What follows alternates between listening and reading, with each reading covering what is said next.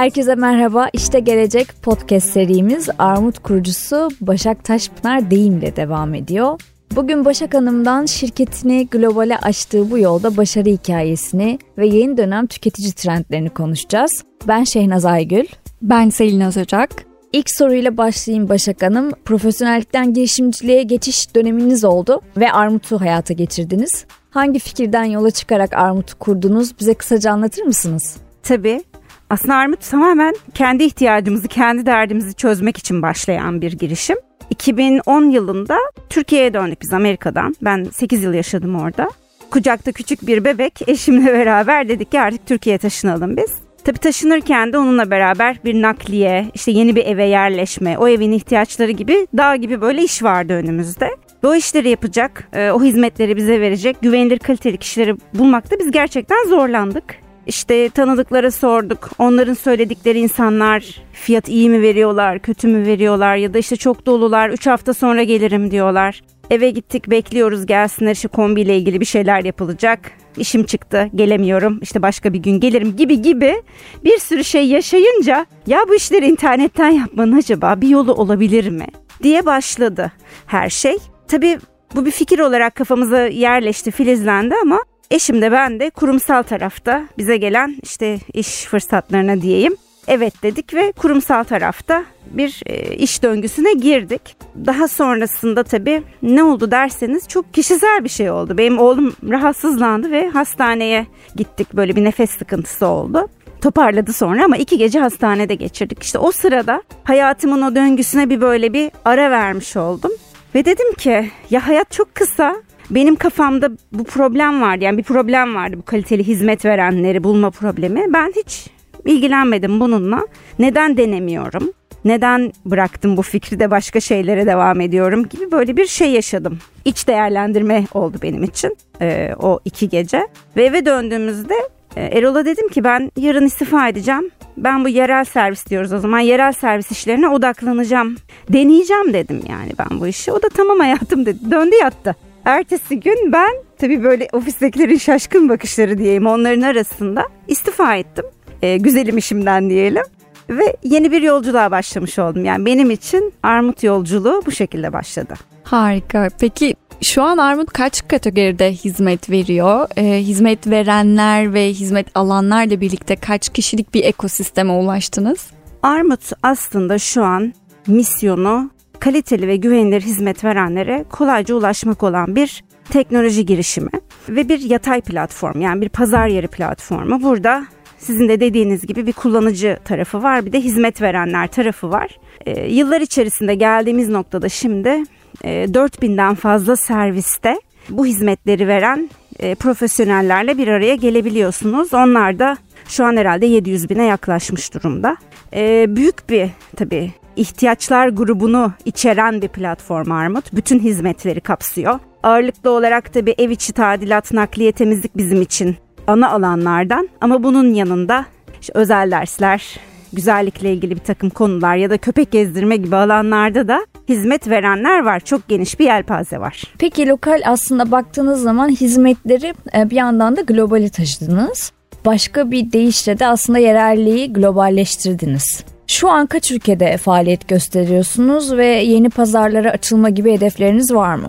Bizim uluslararası yolculuğumuz şöyle başladı diyeyim. Biz gözümüzü her şeye kapatıp ürün pazar uyumunu bulmak için Türkiye'yi adeta bir test lokasyonu gibi kullanarak denemelerle, çeşitli hızlı iterasyonlarla ürünümüzü geliştirdik ve zaman içerisinde geldiğimiz noktada gördük ki aslında tüketicilerin temel ihtiyaçları bütün dünyada üç aşağı beş yukarı benzer.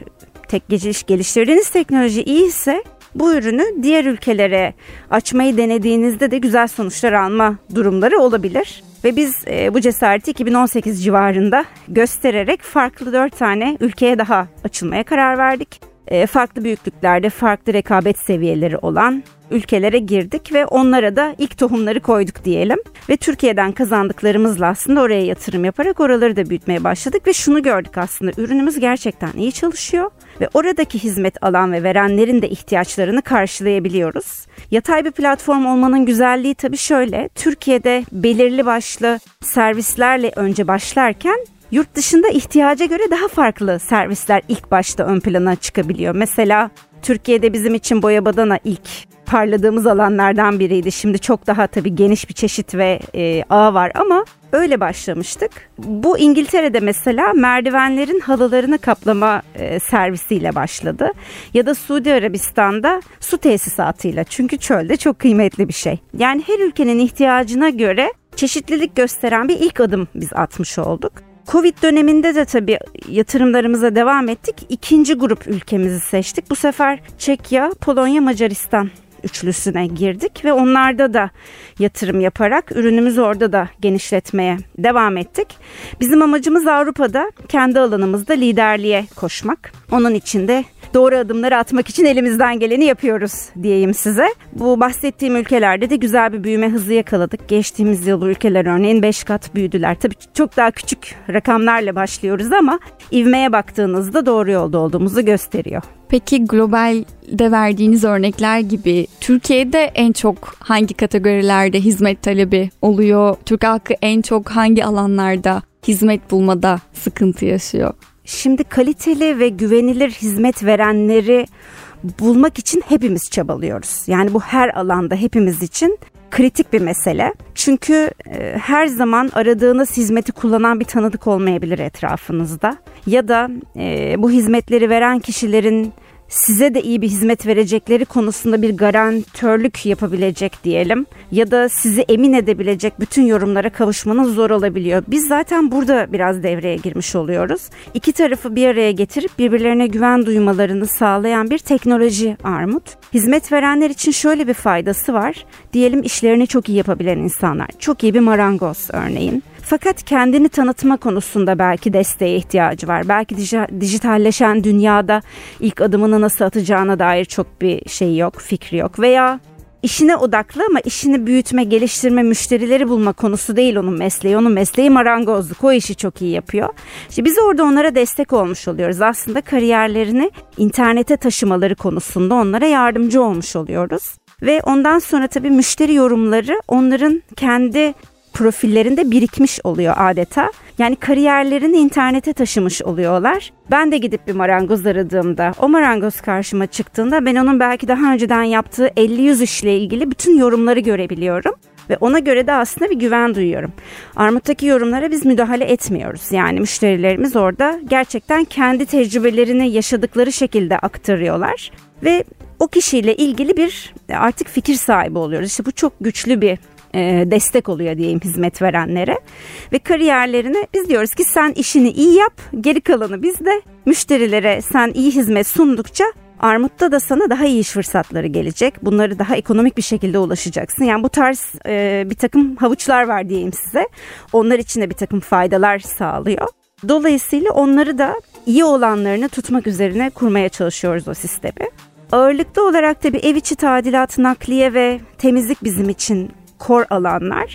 Ev içi tadilat tabii çok geniş bir alan. Yani işte yerleri yaptırmak istediğiniz, mutfağınızı yaptırmak, her şeye, ev, eve dair her şey var orada.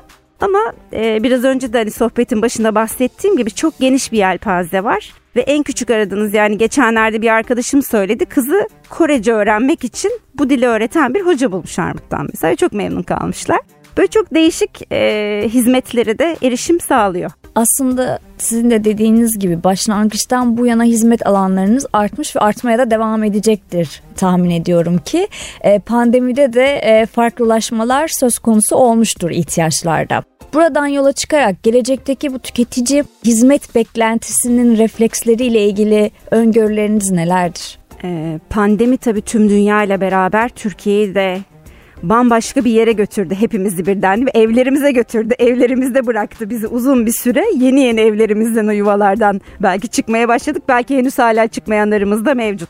Şimdi pandemiyle beraber internet üzerinden bir şeylere ulaşma konusunda bir baraj atladık hep beraber aslında. Yani bunu biz e-ticaretin hızlı büyümesinde de gördük. Belki market alışverişlerimizi yapmaya evden çıkarken eve de gelir miymiş derken bir anda market gözleri, yolu gözleri olduk değil mi? Online marketten eşyalar geldi. Onlar yıkandı, hatta sabunlarla bir, bir noktada temizlenip eve getirildi. Yani biz birçok şeyi aslında ya biz bunları online yapabiliyormuşuz'a döndük. Ee, Armut'ta hizmet alanında bu değişimi çok gözledik biz. Yani evlerimizde olmaya başladığımız o dünyada nereden bulacağız sorusunu daha fazla sormaya başladık. Yani evde musluk patladı, dışarı çıkamıyoruz. Kim gelecek yapacak bunu sorusunun cevabında yanlarında olduk müşterilerimizin.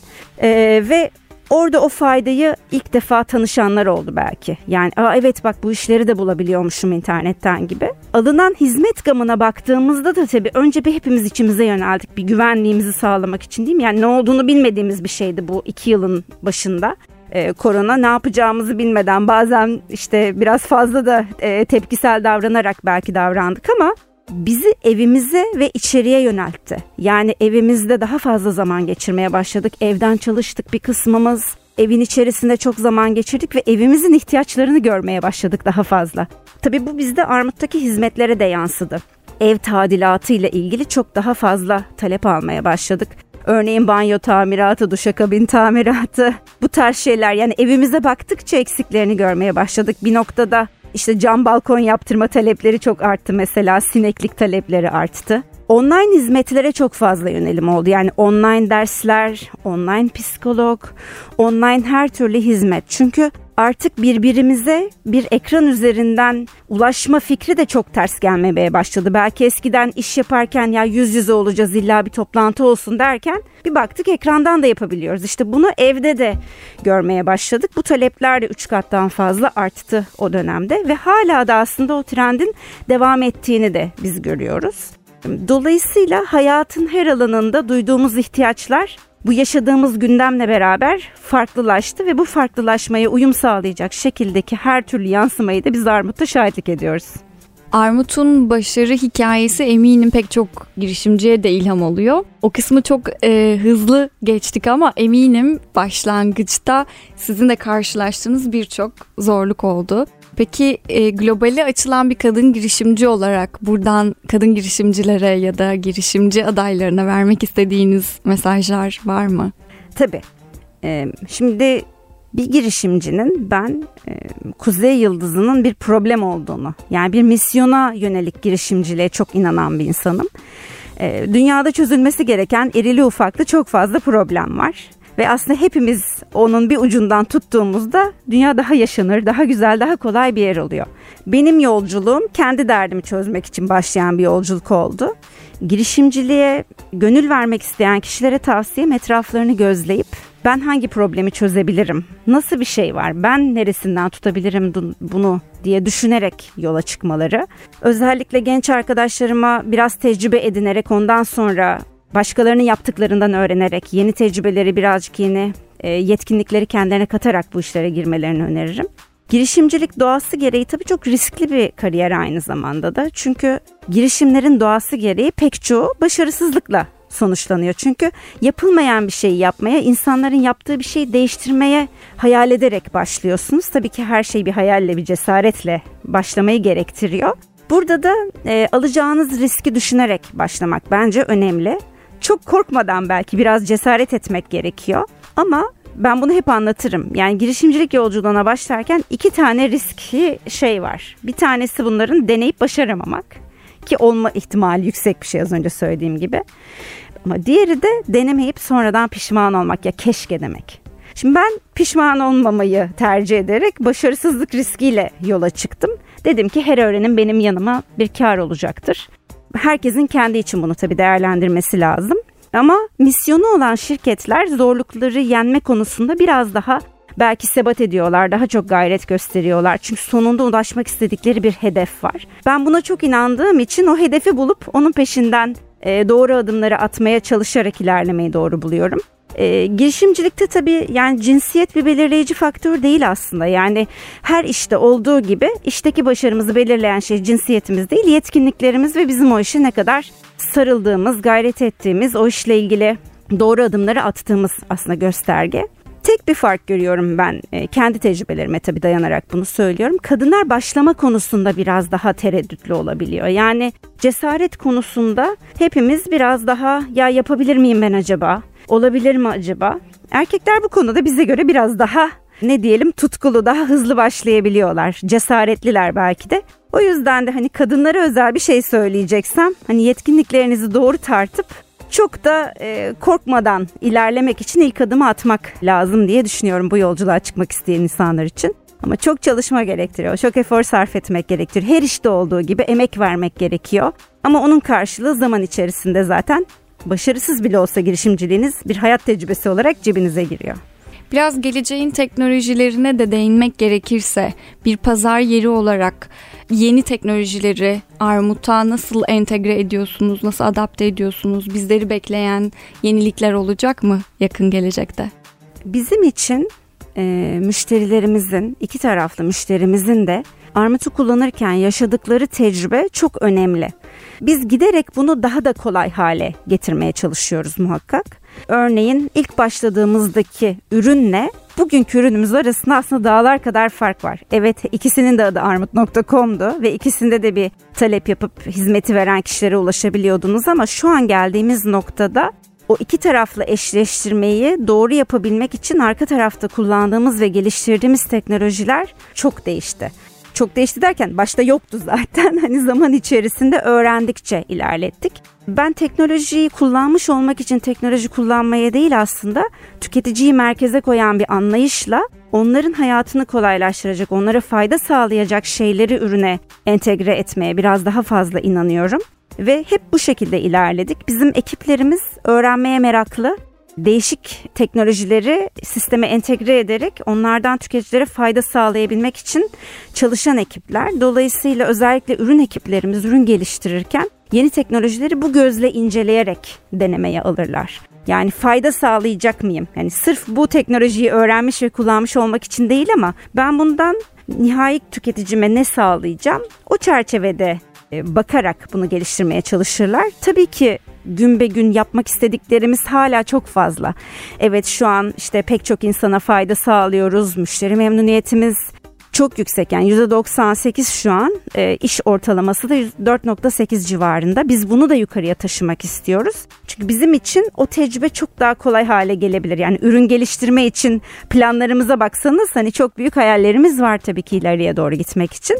Bunları da adım adım önceliklendirerek en fayda sağlayandan başlayarak e, uygulamaya koyuyoruz ve bunun sayesinde de zaten gördüğümüz hızlı büyümeleri görüyoruz. Yani bu sene örneğin geçtiğimiz seneye göre üzerimizden geçen iş büyüklüğü yüzde yüz on büyüdü. Hani böyle bir dönemde böyle bir büyüme görebildik. Yurt dışı keza toplamda yüzde üç yüz bandında büyüdü. Yeni girdiklerimiz daha da hızlı büyümeye devam ettiler. Bunların hepsi aslında doğru adımları atabildiğimizi gösteren e, bir takım ipuçları diyelim. Umuyorum bu şekilde devam edebiliriz. Teknolojiyi fayda sağladığımız sürece kullanmaya ve geliştirmeye ve yaratmaya devam ederiz ki istediğimiz hedeflere ulaşabilelim. Çok teşekkür ederiz bizimle beraber olduğunuz için. Umarım tüm dinleyenlere girişim yolculuğunuz ilham verir. Çok teşekkür ederim ben de davetiniz için. Teşekkür ediyorum tekrar.